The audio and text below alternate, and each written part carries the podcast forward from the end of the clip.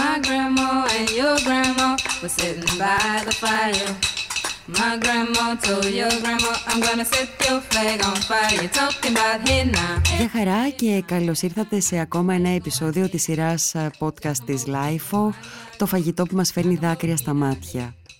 Για αυτό το επεισόδιο συνάντησα έναν πολύ αγαπητό Έλληνα λογοτέχνη που νομίζω ότι θα αναγνωρίσετε από τη φωνή του και μόνο. Από τους γονείς μου που είναι πρόσφυγες και ειδικά από την γιαγιά από τη μεριά του πατέρα μου η μελιτζάνα ήταν το σήμα κατατεθέν του καλοκαιριού. Έβγαζε όλο το καλοκαίρι με μελιτζάνες. Κάθε μέρα είχαν μελιτζάνες. Δηλαδή γινόταν ένα φεστιβάλ μελιτζάνας κανονικό. Είναι τα podcast της LiFO.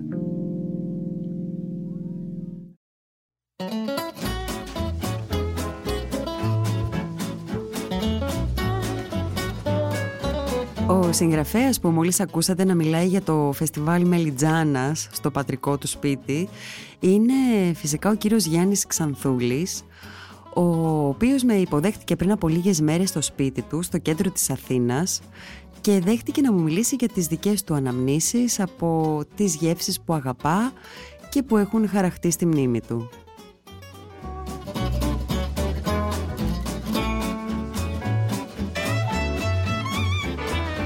Κοιτάξτε, εγώ έχω πολύ καλή σχέση και με την γεύση και με την όσφρηση, κυρίως με την όσφρηση. Από ακοή, από όραση και από άλλα, δεν ξέρω, και από αφή, αλλά η όσφρηση είναι η πιο δυνατή μου αίσθηση.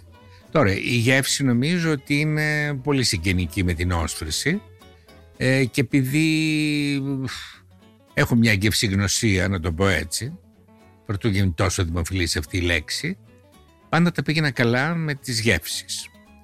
Καταλάβαινα δηλαδή ακριβώς τι έχουν τα περισσότερα φαγητά, ακόμη και αρκετά πολύπλοκα.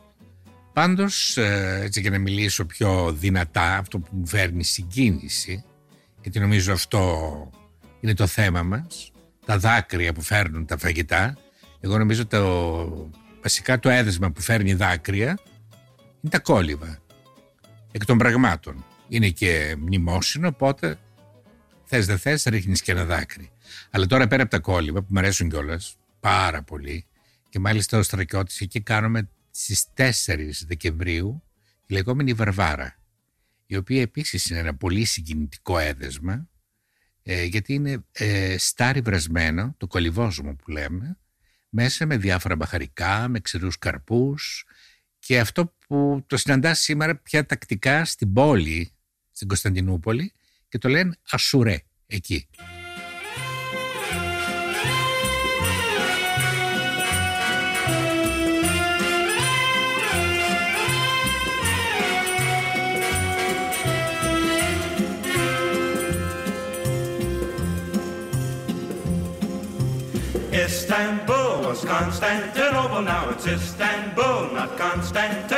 Λοιπόν, αυτό το πράγμα το οποίο το κάνουμε και εμείς εδώ στην Αθήνα, η γυναίκα μου η Πελοποννήσια έχει μάθει και το κάνει καταπληκτικά. Και αυτό λοιπόν το ασουρέ, εκεί το λένε Βαρβάρα, γιατί δεν ξέρω κατά κάποιο τρόπο, η Τετάρτη Δεκεμβρίου, που είναι η μέρα της Αγίας Βαρβάρας, που είναι μπροστά τη δόμηση του πυροβολικού, Τώρα, πώς συνδυάζει τη Βαρβάρα με, τα, με το κολυβόσωμο, δεν μπορώ να το καταλάβω. Εν πάση περιπτώσει, όλα τα σπίτια της Ανατολικής Μακεδονίας και της Θράκης εκείνη τη μέρα κάνουν Βαρβάρα. Έτσι το λέμε, Βαρβάρα. Αυτό το ασουρέ. Και γίνεται και ένας ανταγωνισμός μεταξύ των οικοκυριών, ποιος θα κάνει την πιο εκλεκτή. Κάθε ένας βέβαια την κάνει το δικό του τρόπο. Άλλοι βάζουν περισσότερη ζάχαρη, άλλοι λιγότερο, άλλοι βάζουν από πάνω, το πασπαλίζουν με ρόδια, ε, η μητέρα μου επέμενε να είναι λευκή όσο γίνεται η Βαρβάρα. Βέβαια, όλο το μυστικό είναι στο χυλωμένο στάρι. Και εμείς εκεί πάνω στη Θράκη, επειδή ήταν ένα πολυπολιτισμικό κλίμα, είχαμε πάρα πολλές επιρροές. Και από την τουρκική κουζίνα, η οποία τελικά μάλλον ήταν ελληνική, τη βυζαντινή κουζίνα, όπως σας είπα, αυτό είναι εντελώς βυζαντινό έδεσμα. Το ασουρέ, το βρασμένο στάρι. Και μάλιστα, τι Αγίε Βαρβάρας που το κάναμε, της Αγίας Βαρβάρας, η οποία η Αγία Βαρβάρα είχε πάρει τη θέση της ε, Θεάς Δήμητρας. Είναι πολύ αρχαίο αυτό. Γιατί εκεί μέσα οι Γεωργοί ρίχναν δημητριακά, συμβολικά, για να πάει καλά η σοδιά. Και βάζαν λίγα φασόλια, ρεβίθια, όσπρια, αλλά και άλλα πράγματα. Τέλος πάντων, μάλλον όσπρια μάλλον, για να μην με αλλάξει και η γεύση δεν βάζαν πατάτες. Δεν ξέρω και την πατάτα τότε πιο παλί.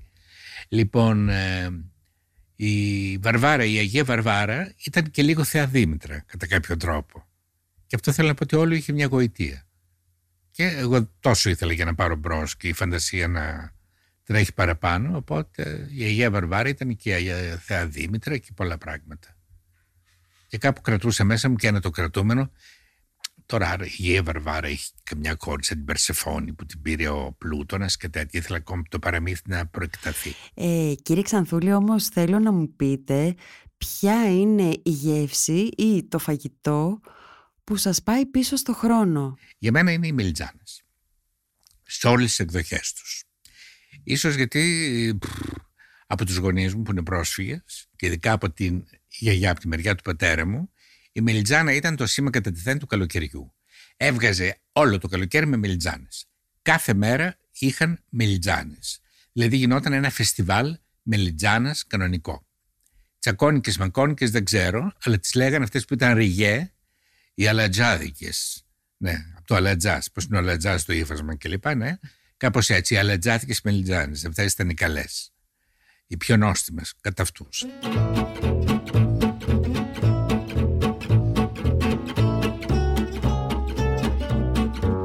Εν πάση περιπτώσει, κάθε μέρα η γιαγιά μου έκανε το καλοκαίρι μελιτζάνες. Οι τηγανιτές ήταν πανάκια που λέμε ε, όπως και οι τηγανιτές ε, πιπεριές ε, και βεβαίως τις συνόδευες των λόγους με σάλτσα ή σκέτες, εμένα μου άρεσαν πάρα πολύ σκέτες. Και παρόλο που είχα διαβάσει και είχαμε ένα δάσκαλο που είχε μανία ήταν εχθρός της μελιτζάνας και μας έλεγε προσέξτε τη σολανίνη που περιέχει η μελιτζάνα αυτό το πικρό ότι θα δηλητηριαστείτε. Αυτός ήταν δεν το βάλω στο ψυχιατρίο βέβαια. Είχε ένα τρόμο με τη Σολενίδη, θα πάθαινε κάτι. Εγώ λοιπόν έτρωγα μελιτζάνες. Μ' άρεσε πάρα πολύ το Imam Μπαιλντή, το οποίο μας λέγανε ότι το έφαγε ο Ιμάμις και λιποθύμησε, αλλά μετά μαθαίνοντας τουρκικά έμαθα ότι το Μπαιλντή δεν είναι μόνο ότι λιποθυμάς, που παθα μια μπαίλα όπως λέγαμε εκεί πάνω, αλλά είναι και ότι ξετρελαίνεσαι.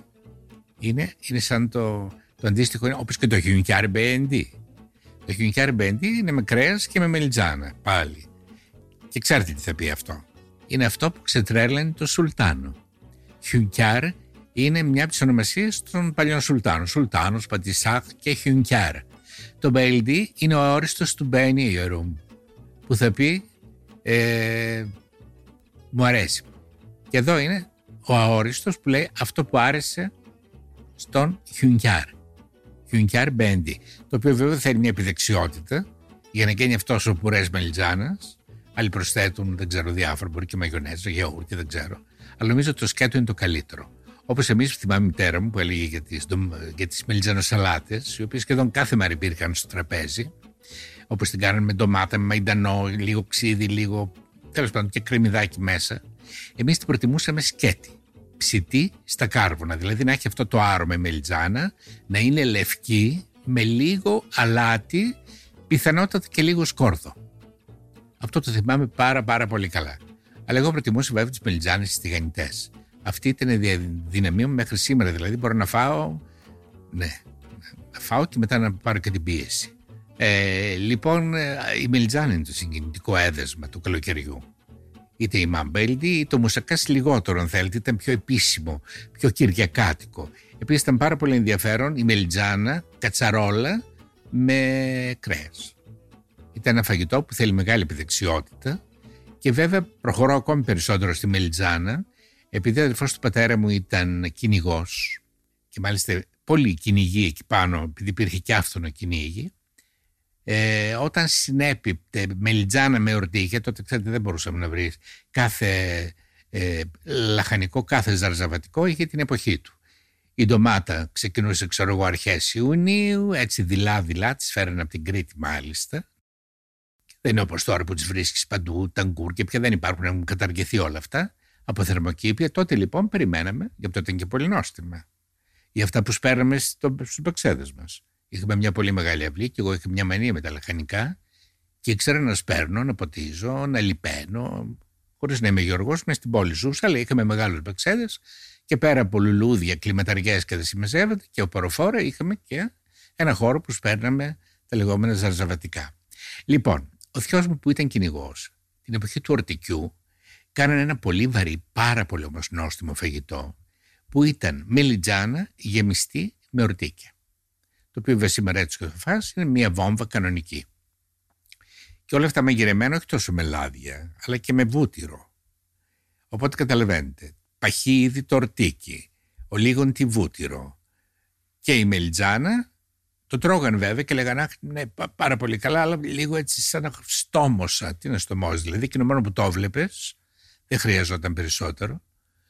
Και έτσι λοιπόν το πράγμα τραβούσε και περνούσε ο καιρός και η Μελιτζάνα πια ξαφνικά εκεί το τέλη Σεπτεμβρίου, αρχές Οκτωβρίου, ε, τελείωνε πια η φάση της Μελιτζάνας και άρχιζε η περίοδος του λάχανου. Το οποίο επίσης είναι ένα από τα πιο συγκινητικά μου ε, λαχανικά ε, γιατί το λάχανο ε, έπαιζε μεγάλο ρόλο στη Βόρεια Ελλάδα. Τα λάχανα γενικά, τα οποία στην Νότια Ελλάδα δεν τα πολύ ξέρουν. Λοιπόν, ε, από τα πιο αγαπημένα μου φαγητά είναι η λαχανιά, που είναι κρέας, μοσχαρίσιο, καμιά φορά βάζαν και χοιρινό, ε, με λάχανο και με καυτερές πιπεριές. Είναι εξαιρετικά νόστιμο και αυτό το κάνει πάρα πολύ ωραία η σύζυγός μου, πρέπει να πω. Όπως και ένα πολύ πιο δυνατό πάμε και στα δυνατά φαγητά με το λάχανο, ήταν το τουρσουλούκι. Δηλαδή, λάχανο τουρσί, όταν λέγαμε τουρσί μάλιστα εκεί πάνω, κυρίως εννοούσαμε λάχανο τουρσί. Και μάλιστα υπήρχαν ειδικοί τουρσουτζίδες που πέρα από τις ποικιλίες, αυτό που λέγανε μετά εδώ, μετά έμαθα ότι λέγονται πίκλες. Ναι, τα διάφορα τα λέγαμε και τα πιπεράκια, τα μικρά πατέρα μου πάντα συνήθως προτιμούσε τα πιπεράκια. Όταν λέγαμε τουρσί όμως εννοούσαμε το λάχανο το λάχανο, το οποίο μάλιστα το στολίζαμε από πάνω με καυτερό κόκκινο. Όχι μπούκοβο, με, με καυτερό κόκκινο πιπέρι.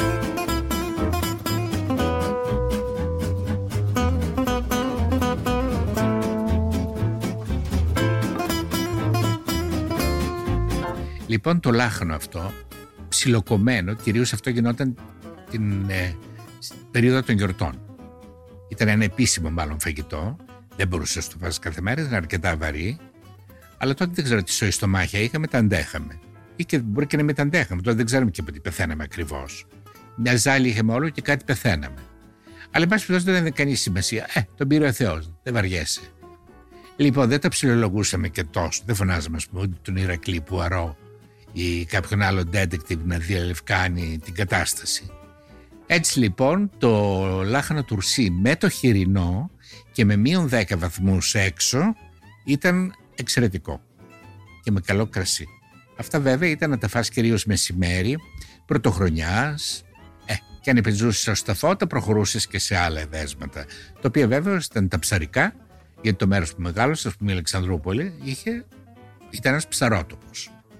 Εκεί ήταν πια άλλο κεφάλαιο. Αλλά πέρα από τα ψάρια και όλα αυτά τα, τις ωραίες γαρίδες, τις γκρίζες, τις μεγάλες γαρίδες, δεν λέμε γαρίδες, γαρίδες, τις ωραίες παλαμίδες, οι οποίες τον Νοέμβριο εμφανιζόταν γιατί έρχονταν τα κοπάδια από την Μαύρη Θάλασσα. Ε, και ακόμη έρχονται. Τα ωραία μπαρμπούνια, οι τσιπούροι, τέλος πάντων ήταν πάρα πολύ πλούσιος ψαρότοπος. Ε, προτιμούσε τα λαχανικά. Κυρίως οι μελιτζάνες και δευτερευόντως, να το πω έτσι, τα λάχανα. Αυτά. Γιατί όμως σας συγκινούν όλες αυτές οι γεύσεις; Και τώρα με συγκινούν όλα αυτά. Οι γεύσεις αυτές δηλαδή τις μεταφέρω και τώρα. Και τι είναι αυτό που σας θυμίζουν; Κυρίως πρόσωπα έρχονται στο μυαλό μου. Πρόσωπα τα οποία χαθήκαν βέβαια. Ξέρω εγώ, η γιαγιά μου έχει πεθάνει το 1966. Ε, και πάρα πολλοί άνθρωποι. Ολόκληρες γειτονιές, παρέες, έχουν χαθεί, που έχουν φάει στα σπίτια μας, έχουν διασκεδάσει. Έχει αλλάξει πάντως ο τρόπος που τρώγατε τότε με το σήμερα. Έχει αλλάξει. Έχει αλλάξει, ναι. Καταρχάς, μαγειρεύουμε με λάδι. Πια. Τα βούτυρα τότε είχαν πρωτοκαθεδρία. Το φρέσκο βούτυρο ειδικά, το βουβαλίσιο, που λέγαμε και τα βουβάλια, που θεωρείται και είναι και το πιο καλό. Ή μαγειρεύαν όλοι κουραμπιάδες πράγματα. Δηλαδή το βούτυρο ήταν το προεξάρχον λίπος, ας το πω έτσι. Το λάδι δευτεροβόντως. Κάτι λαδολέπανα, κάτι έτσι, κάτι αλλιώς. Συνόδευε τα ψάρια και τα πιο ελαφριά ή τηγανίζαν για το τηγάνι κυρίως. Υπήρχε το σπορέλαιο τότε, το οποίο βέβαια δεν ξέρω στην οικογένειά μας το υποτιμούσαμε φρικτά ή δεν ξέραμε να το μεταχειριστούμε σωστά ή δεν ήταν και τόσο καλής ποιότητας τότε όπως ραφιναρισμένο όπως είναι σήμερα. Αλλά γενικά το βούτυρο ήταν αυτό που είτε μαγειρικό, το οποίο δεν ξέρω τι ακριβώς, δεν θέλω να σκέφτομαι τι μπορεί να περιείχε, το οποίο πήγαινε και αγόραζα εγώ και περιέργως μ' άρεσε κιόλας. Και η περίφημη λίγδα που κάνα στα χωριά που έβγαινε από τα γουρούνια, το οποίο μπορεί να ήταν ωραία. Υπήρχε επίσης ένα λαντικό, το οποίο στα Βαλκάνια πεζόταν πάρα πολύ, που το λέγαμε καβουρμά. Και μάλιστα υπήρχε και ένας άλλο είδος καβουρμά που προτιμούσε η μητέρα μου, που το έλεγε πισουρτή. Μάλλον αυτό πρέπει να ήταν τα βουλγαρικά. Περιείχε μέσα και πράσο. Και αυτό του έδινε μια ιδιαίτερη, το έκανε πιο γευστικό. Ε, μετά άρχισα και στη δεκαετία νομίζω του 60 παρουσιάστηκε έτσι βιομηχανοποιημένος και πιο τυποποιημένος αυτός ο καβουρμάς. Παλιά αυτά τα κάναν όσοι, κυρίως στα χωριά, ή κάποιοι νοικοκυρέοι που είχαν χρόνο να πάρουν χοιρινό και να το κάνουν μόνοι τους. Όλα αυτά ήταν ε, χειροποίητα, τα κάναν μόνοι τους. Ίσως γι' αυτό έκανε και μια ιδιαίτερη νοστιμιά. Και ένα γουρούνι σήμαινε πάρα πολλά πράγματα και ένα γουρούνι έβγαζε και την περίφημη λίγδα, η οποία ήταν ένα λίπος το οποίο πάνω στο ψωμί ε, αποτελούσε βασική, ήταν βασικό είδος διατροφής για εκείνες τις δύσκολες εποχές που ο χειμώνα άλλαξε και το κλίμα. Ξέρετε, μέσα σε όλα, πέρα από τη διατροφή, γι' αυτό άλλαξαν και πολλά πράγματα, άλλαξε και το κλίμα. Τώρα πας επάνω και βλέπεις ελιές. Ελιές ήταν μόνο στα παραθαλάσσια μέρη, ε, πώς ήταν η Μαρόνια, πώς ήταν η Μάκρη σε εμάς εκεί πάνω, δεν ξέρω αν το έχετε υπόψη σας. Τη Μάκρη είναι ένα μέρος που και ξεκόλλησε από την Πελοπόννησο και κόλλησε εκεί. Είναι τελείως ξεχωριστό. Είναι μεροδιές, μεσικές, με πολλά νερά και πάρα πολύ ωραίες ελιές, παμπάλε ελιές, οι οποίες βγάζουν ένα εξαιρετικό λάδι. Και μάλιστα τώρα μαθαίνω ότι το τυποποίησαν και το έχουν προαγάει πάρα πολύ και λέγεται κύκλοπας. Γιατί εκεί υπάρχει ένας στερήλο ότι ήταν η σπηλιά του πολύφημου, του κύκλοπα. Λοιπόν, αυτά τώρα τα πράγματα έχουν αλλάξει. Δηλαδή μέχρι στη Θεσσαλονίκη βλέπεις πια παρόλο το ψοφόκριο που είχε κάποτε νεραντζιές σε κάποιους δρόμους ή ακόμη και στη Βόρεια Ελλάδα. Βέβαια δεν είναι ακριβώς στους δρόμους, μανόλεις έχουν εκεί, ακακίες, τέτοιου είδους φυτά. Αλλά θέλω να πω ότι πια έχει αλλάξει πάρα πολύ το κλίμα. Συναντάς και πράγματα που δεν τολμούσες να φανταστείς ότι θα ε, ευδοκιμούσαν στη Βόρεια Ελλάδα. Αν σας έλεγα να μου περιγράψετε τις εποχές του χρόνου με γεύσεις, ε, τι θα μου λέγατε; Για μένα ναι, το καλοκαίρι. Αν μου πούν τι είναι το καλοκαίρι. Παρόλο που δεν είμαι καθόλου καλοκαιρινός τύπος, δεν είμαι θαυμαστής του καλοκαιριού καθόλου. Δεν το θέλω. Λοιπόν, δεν μου αρέσουν οι ζέστες. Λοιπόν, παρόλα αυτά, το καλοκαίρι έχει, για μένα είναι πολύ περίεργο, παρόλο που δεν είμαι άνθρωπος της ζέστης. Ε, μ' αρέσει η ώρα του μεσημεριού.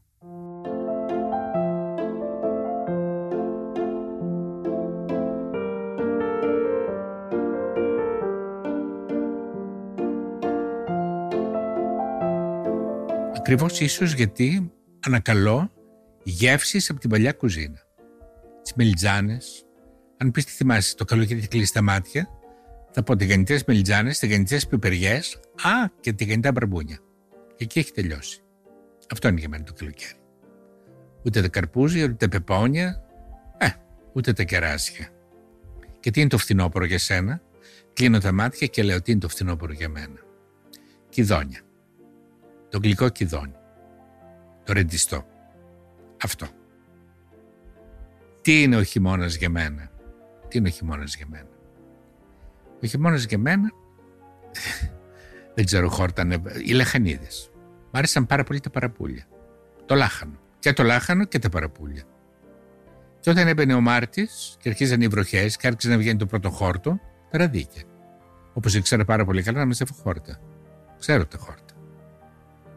Έτσι έχω παθμίσει να μαζέψω χόρτα, όχι μόνο βρούβες που είναι πολύ εύκολες. Μιλάω ραδίκια και άλλα πιο επιμέρους.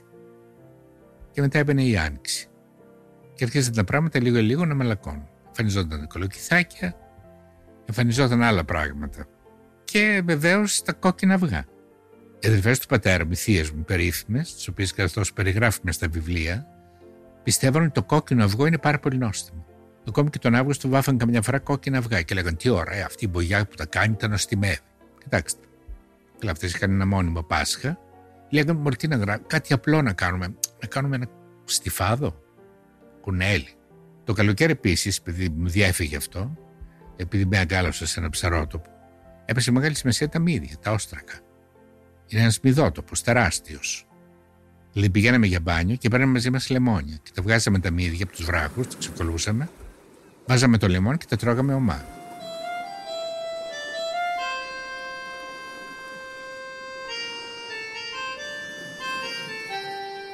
Εγώ μπορούσα να φάω και 40 μύδια και μετά γυρνούσαμε κιλόπονο. Θέλω να πω ότι και το μύδι είχε παίξει τεράστιο ρόλο στη ζωή μου κατά κάποιο τρόπο. Βέβαια, εγώ φανταζόμουν ότι τρώγοντας τα μύδια, μ' άρεσαν βέβαια τα μύδια πάρα πολύ, σε μυδοπίλαφο, τηγανιτά, με κουρκούτι, ομά, σαλάτα, όπως και, να τα, και να γινόταν με ενθουσιάζουν. Και τώρα όταν πάω πάντα τα ψάχνω τα μύδια, αλλά επειδή μου και πολύ του Ιουλίου Βέρν, διάβαζα όλα και να τα πίστευτα, ε, έκλεινα τα μάτια και με τη γεύση προσπαθούσα να εντοπίσω στο μύδι κάποιο μαργαριτάρι κατά λάθος. Λέω δεν μπορείτε μαργαριτάρι να κάνετε μόνος στα στρίδια. Δεν είχε, δεν έφερε, στρίδια δεν είχαμε φάει ποτέ. Μετά από πάρα πολλά χρόνια στρίδια έφαγα στη Γαλλία. Εκεί είχαμε τα μύδια. Και μάλιστα μεγάλα, ωραία, γεμάτα μύδια. Μύδια και γαρίδες. Τα βιβλία σας πάντως ε, εκπέμπουν πάντα μία νοσταλγία και έχω παρατηρήσει ότι σχεδόν πάντα ε, υπάρχουν πάρα πολλές λεπτομέρειες σχετικά με φαγητά και συνταγές. Υπάρχει αυτή η νοσταλγία... Αλλά αυτή η νοσταλγία δεν είναι τόσο αληθινή, και να είμαι ειλικρινής. Δεν είναι κάτι που νοσταλγώ. Δεν είχα τόσο καταπληκτικά χρόνια εγώ μόνος μου. Δηλαδή είχα μία άμυνα στη φαντασία μου. Ήμουν πάντα ταμπουρωμένος, οχυρωμένος στη φαντασία μου και σε ένα πολύ ειδικό μου, πολύ περίκλειστο στενό κόσμος μου. Οπότε ε, γι' αυτό έδινα και μεγάλη αξία σε αυτά τα πράγματα. Στις κουζίνες, χωρίς να ξέρω δηλαδή, γιατί μου παιδί δεν το αντιλαμβανόμουν, έδινα σημασία στη λεπτομέρεια. Σε λεπτομέρειες που δεν παρατηρούσαν άλλοι. Και αυτό έλεγα πάντα. Και αυτό μου αρέσαν οι προπαραμονές. Οι παραμονές των παραμονών. Τότε πίστευα γινόταν τα πιο ωραία πράγματα. Δεν με ενδιαφέραν οι γιορτές, το ανήμερα του Πάσχα. Με ενδιαφέρει η Μεγάλη Τετάρτη. Που ακόμα υπήρχε η αναμονή. Πάντα με ενδιαφέρει η αναμονή. Τότε έβρισκα τα πραγματικά χαρακτηριστικά μιας σημαντικής γιορτής. Και το σημαντικό γινόταν μέσα στην αναμονή περισσότερο και λιγότερο όταν πια επικυρωνόταν, ξέρω εγώ, γινόταν ανάσταση. Εκεί πια και εμένα είχε τελειώσει ήδη το, το ενδιαφέρον ή τα Χριστούγεννα. Με ενδιαφέρει η προπαραμονή της παραμονής. Γιατί η προπαραμονή είχε το ενδιαφέρον την άλλη μέρα, η παραμονή θα είχε μια αναστάτωση, θα πούν τα κάλαντα, θα κάνουν εκείνο. Θέλω να πω υπήρχε μια τελετουργία. Αλλά μέσα στην τελετουργία ήξερα ότι μόλις προ την τελετουργία θα πρέπει να τελειώσει η τελετουργία. Ενώ προτιμούσα να περιμένω την αρχή της τελετουργίας. Καταλάβατε. Είναι λίγο έτσι περίεργο. Και μέσα εκεί παίζονταν, αν θέλετε, και όλη αυτή η γευστική ε, περιπέτεια, ας το πω.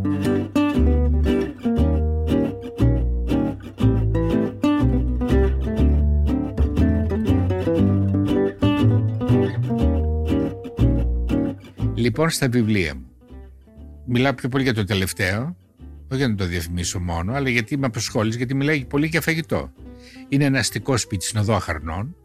Αθηναίοι είναι οι ήρωές μου και έχουν και μία γυναίκα, τη Μαρκετούση, η οποία είναι από την, ε, μάλλον Σαντορίνη, Σύρος από εκεί, η Κλαδίτισσα, η οποία όμως τους μαγειρεύει σούπες, έχει μια μανία με τις σούπες. Μόλις τους λίγο διαθετήσουν, λίγο αρρωστήσουν, μπάπα μέσα στην κουζίνα, σούπες. Να οι Ελληνόριζες, πιστεύω ότι η Ελληνόριζε είναι θαυματουργή. Ε, εμένα μου θυμίζει τη μάνα μου, η οποία είχε μια μανία με τις, είχαμε μανία με τις σούπες και ειδικά με τις ψαρόσουπες. Γιατί είχαμε πολύ ωραία ψάρια, τα οποία προσφερόταν για ψαρόσουπες, όχι κακαβιά όπως την κάνουν οι Γάλλοι, ψαρόσουπα, ψαρόσουπα με πάρα πολλά λαχανικά. Ε, και μάλιστα υπήρχε ένα ψάρι το οποίο εδώ μετά το μάθαμε από το Λαζάρο κυρίως την περίφημη Πεσκανδρίτσα. Εκεί το λέγαμε ε, ε, φανάρι. Γιατί ήταν ένα πράγμα το οποίο δεν μπορούσε να το προσδιορίσει. Ήταν πολύ άσχημο ψάρι και δεν ξέρω γιατί το λέγαμε φανάρι. Ή είχαμε ένα άλλο ψάρι εκεί που λεγόταν Χριστόψαρο γιατί, γιατί υπήρχαν δύο δαχτυλιέ και λέγανε ότι αυτό το ψάρι το όπιασε ο Χριστός. Στο γάμο της Κανά δεν ξέρω που το όπιασε το ψάρι, με τα χέρια. Λοιπόν, θα πεις εδώ, εκείνος έπιανε πουλιά στον αέρα, δεν πιάσει τα ψάρια. Λοιπόν, έπιασε το ψάρι αυτό, το οποίο μετά από πολλά χρόνια το συνάντησα στην Κωνσταντινούπολη. Σε ένα πολύ καλό ρεστοράν πάνω στο Βόσπορο, το οποίο το λέγανε Ντουλγκέρ. Και μετά λέω Ντουλγκέρ. Ντουλγκέρ στα τουρκικά θα πει χτίστης. Και επειδή αυτό το ψάρι στη φωλιά του μπροστά κάτι κάνει και μαζεύει πετρούλες προφανώς για προστασία για να προστατέψει τα αυγά του. Και επειδή χτίζει αυτό το τέλος πάντων το χειρό το μικρό χειρό ονομάστηκε Ντουλγκέρ. Το ψάρι χτίστης. Εμείς εκεί απέναντι ακριβώς, δηλαδή λίγα χιλιόμετρα προς τα δω το λέγαμε Χριστόψαρο. Θέλω να πω δηλαδή πως καμιά φορά τα σύνορα, οι πολιτισμοί καθορίζουν και τις ονομασίες κάποιων πραγμάτων. Ναι. Λοιπόν, στο βιβλίο μου μέσα υπάρχει το... Όχι ακριβώς το Χριστόψαρο, αλλά υπάρχουν οι σούπες, οι σελινόριζες, υπάρχουν όλα αυτά έτσι με πολύ... τα κολοκυθάκια, τα κολοκυθάκια γεμιστά με το αυγολέμονο, το οποίο ήταν ένα μαγιάτικο μάλλον έδεσμα και εμένα με παραπέμπει πάντα στη γιορτή Κωνσταντίνου και Ελένης, μια αδελφή του πατέρα μου, έχει πεθάνει εδώ και πολύ καιρό, όπου ήταν το κολοκυθάκι με κρέας όμως το έκανε. Ήταν πια, μπαίναμε ουσιαστικά στο καλοκαίρι σιγά σιγά και το καλοκαίρι αργούσα. Που έλεγε και η γιαγιά μου δεν κάνουμε μπάνιο αν δεν πέσει το καρπού στη θάλασσα. Ήταν μία πανάκι ας πούμε ε, για τη Θράκη. Γιατί το κλίμα ήταν, δεν ήταν τόσο ζεστό. Λοιπόν, περιμέναμε. Εγώ ακριβώς δεν περίμενα το καρπούζι να πέσει στη θάλασσα, γιατί τα καρπούζια ερχόταν κατά τον Ιούλιο, τέλη Ιουλίου. Δεν ήταν εύκολο να τα βρεις και μάλιστα έχει και αυτό ένα καρπούζια και υπέροχα πεπώνει την καρπούζια ο Εύρος. Ε, και έτσι λοιπόν τα πράγματα πηγαίναν ε, σύμφωνα με τις εποχές και νομίζω ίσως γι' αυτό απολαμβάναμε και εγώ ας πούμε σημειολογούσα από τότε και μου έμεινε μέσα στα βιβλία μου να ε, καμιά φορά σε βάρος της πλοκής, αργότερα το καταλάβανα βέβαια αυτό, να επιμένω περιγράφοντας το χρόνο, τις ημέρες, τις εποχές, ε, χωρίς να είμαι ιδιαίτερα πιστός, όλες αυτές τις θρησκευτικές ε, ε, γιορτές, οι οποίες βέβαια είχαν και ένα τελετουργικό, το οποίο ξεκινούσε βεβαίως από τη φαγητά. Ήδη ήταν Πάσχα, ήταν Χριστούγεννα, ήταν αυτά και αναλόγως συμπεριφέρονται και οι ήρωές μου μέσα από όλη αυτή την, το ψηφιδωτό των εντυπώσεων και των θέλω να, γεύσεων. Θέλω να σας ζητήσω τώρα να μου πείτε το δικό σας πιο μαγικό μέρος αυτό που πάτε για να θυμηθείτε, για να ξαναβρείτε τις, uh, τις γεύσεις που αγαπάτε. Τι θα μου λέγατε, έχετε κάποιο, κάποιο μυστικό; Το παρανέστη από πάνω, τότε που έγραφε το βιβλίο «Ύστερθεν οι μέλισσες», έκανε ένα ρεπεράζ, άλλη δουλειά δεν είχα. Τέλος πάντων, αφορμή ήταν καλή και γύρισε σε όλα τα μέρη αυτά που υπήρχαν οι αιματικές πηγές. Γιατί μιλάω μέσα για αιματικές πηγές και τέτοια. Πάνω από το παρανέστη, προς τα σύνορα δηλαδή, και στα πομακοχώρια ψηλά επάνω, υπάρχουν θερμές πηγές. Ειδικά πάνω από το Παρανέστη που είναι το δάσος της Μαύρης Ελάτης είναι ένα συγκλονιστικό μέρος το οποίο έχει και αρκούδες, έχει τέτοια πράγματα, έχει άγρια ζωή. Και εκεί λοιπόν υπάρχουν πηγές θερμές που θερμά τα λένε που σκάβεις λάκους και βρίσκεις στο νερό. Και είναι σαν Βιετκόγκ που έλεγα εγώ, ζουν μέσα, στα, μέσα σε απίστευτα δάση, έρχονται μέχρι από την Αθήνα. Σε πρωτόγονη κατάσταση όλα αυτά. Και βέβαια υπάρχει και μια συγκλονιστική ταβέρνα αν ανεβείτε πάνω στο Πραγκί. Το Πραγκί είναι κάτι μοναδικό, είναι ένας παλιός σιδηροδρομικός σταθμός που δεν λειτουργεί πια, δεν σταματάει το τρένο, δίπλα περνάνε οι γραμμές. Ο σταθμός έγινε από έναν πολύ μερακλή και πολύ έξυπνο με υπέροχα κρέατα και ό,τι το καλοκαίρι έχει στο μπαξέ του, κολοκυθάκια. Σήμερα τελειώσαν τα κολοκυθάκια. Έχει πιπεριές, έχει εκείνο, έχει το άλλο, μελιτζάνες πάντα. Και είναι συγκλονιστικό μέσα στη μέση του τίποτα, σε απόσταση 500 μέτρα είναι η Τουρκία, είναι πια ο Εύρος και από εκείνη η Τουρκία, το περίφημο Πραγκί. Βέβαια. Το χειμώνα είναι κλειστά μέσα με μία σόμπα στο κέντρο, ένα τζάκι στρογγυλό μάλλον, και μπουμπουνίζει και έξω κρύο και παγωνιά, αλλά πρέπει να το βρεις.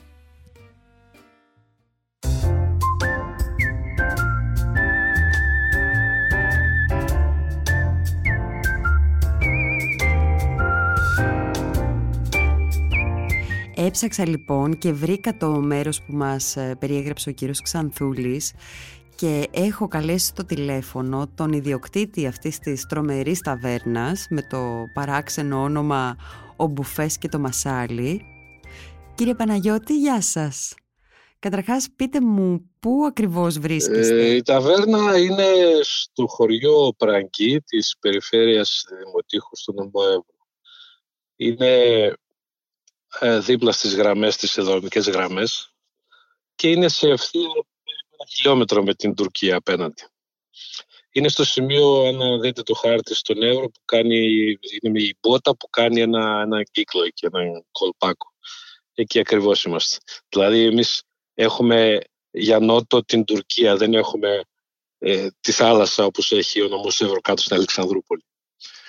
Ε, η ταβέρνα έγινε εδώ και το Μάιο του 1995 επέστρεψα στο χωριό, ήθελα να ασχοληθώ εδώ, να ασχοληθώ εδώ και έτσι ξεκίνησα να εκμεταλλευτώ αυτά που υπάρχουν στο χωριό, δηλαδή καλλιέργειες, αγροτικές εργασίες.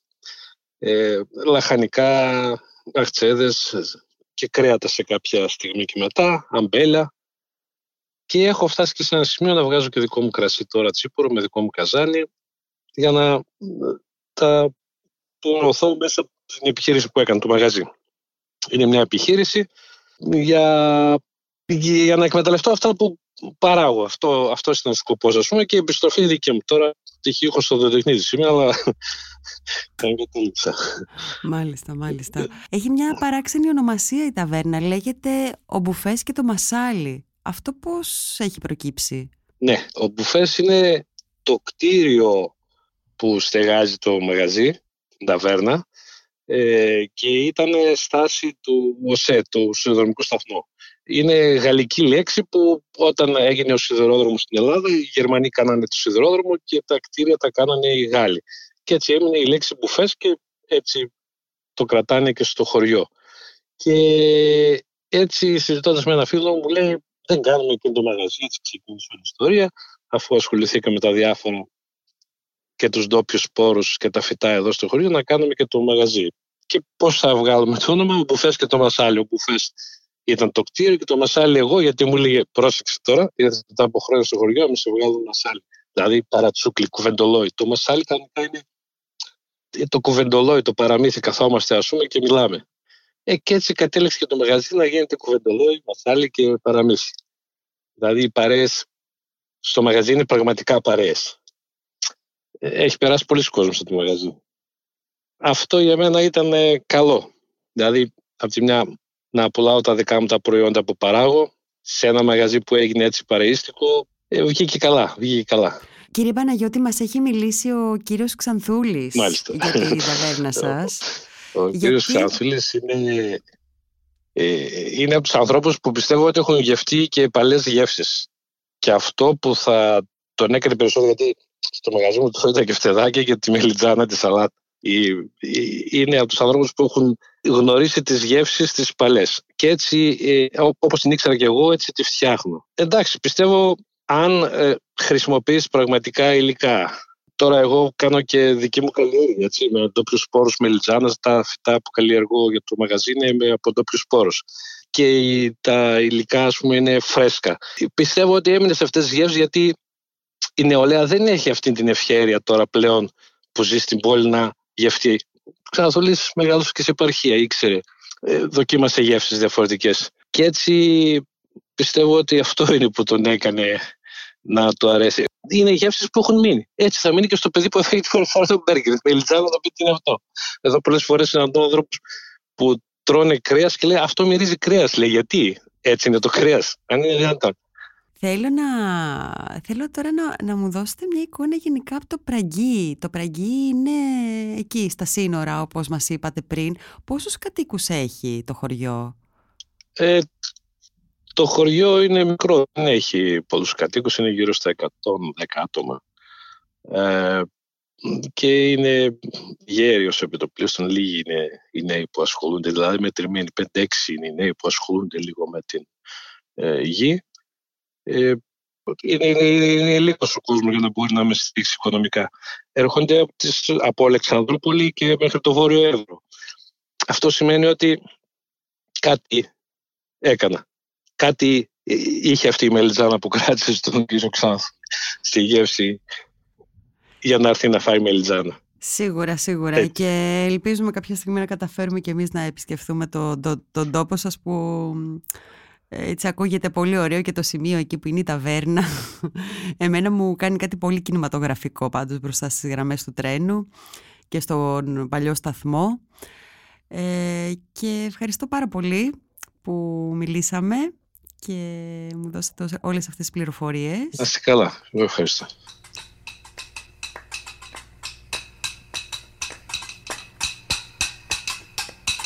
My grandma and your grandma were sitting by the fire. My grandma told your grandma, I'm gonna set your flag on fire. You're talking about hey now, hey now, Aiko, Aiko, one day. Ήταν ένα επεισόδιο από τη σειρά podcast «Το φαγητό που μας φέρνει δάκρυα στα μάτια». Σε αυτό το επεισόδιο μιλήσαμε με τον συγγραφέα Γιάννη Ξανθούλη που μοιράστηκε μαζί μας τις πιο μύχιες γευστικές του αναμνήσεις και μας έδωσε και μια ωραία ιδέα για ταξίδι στον Εύρο, στην φοβερή ταβέρνα του κυρίου Παναγιώτη που βρίσκεται 500 μέτρα από τα ελληνοτουρκικά σύνορα. Ευχαριστούμε πάρα πολύ που μας ακούσατε στο Επανειδήν.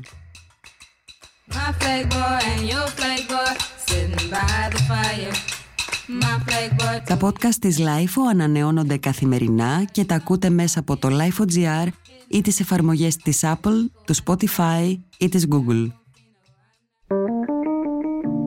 Είναι τα podcast της LIFO.